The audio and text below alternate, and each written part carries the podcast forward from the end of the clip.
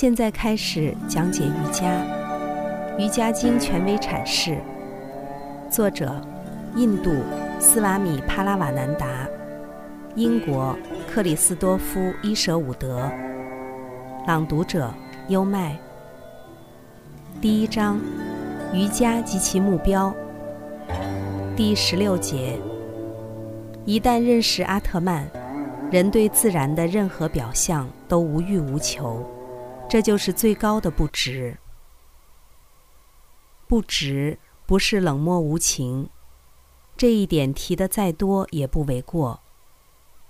许多人把瑜伽哲学的目标看成是不近人情的和自私的，而加以拒斥，因为他们把瑜伽想象成为了实现自己的自我拯救，而故意冷酷的回避所有人和所有事。但事实恰恰相反，在绝大多数人的眼中，人类的爱是最崇高的情感。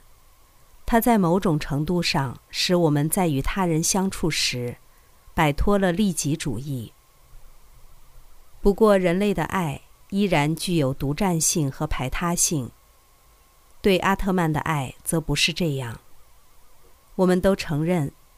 我们是因为人们的真实本性而爱他们的，而不仅仅是因为他们的美貌、才智、力量、幽默感或其他的品质才爱他们的。但这只是一种含糊的相对的表达。人们的真实的本性就是阿特曼，此外无他。爱我们自身之中的阿特曼，就是爱遍及一切的阿特曼。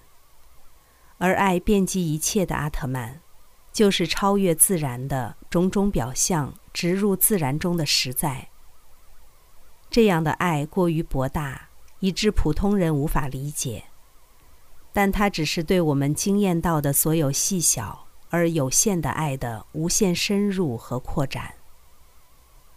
爱一个人最寻常的方式，就是将他身上某种十分寻常的东西。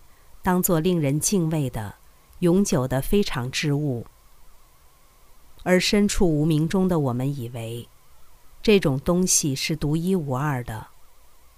我们会说，他或他也是无人可比的。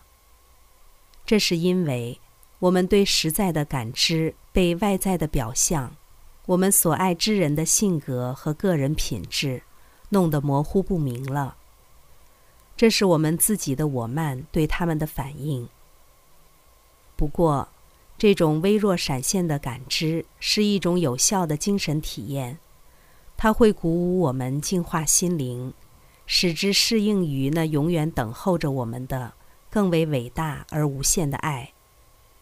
这种爱不像人类的爱那样不安或短暂，而是可靠、永恒和宁静的。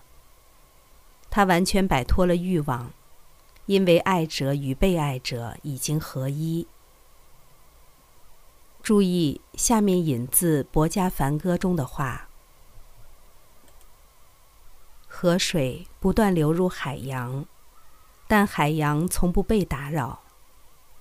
欲望流进智者的心中，但智者从不被打扰。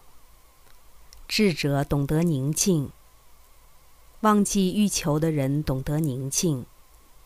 他活得无欲无求，没有自我，也没有傲慢。刚才带来的是，现在开始讲解瑜伽，《瑜伽经》权威阐释，第一章，瑜伽及其目标，第十六节，一旦认识阿特曼，人对自然的任何表象都无欲无求，但。这就是最高的不值。瑜伽是一门亲政的学问，是引导人的心灵通向自由和平的学问。《瑜伽经》的原文只有几千言，但微言大义。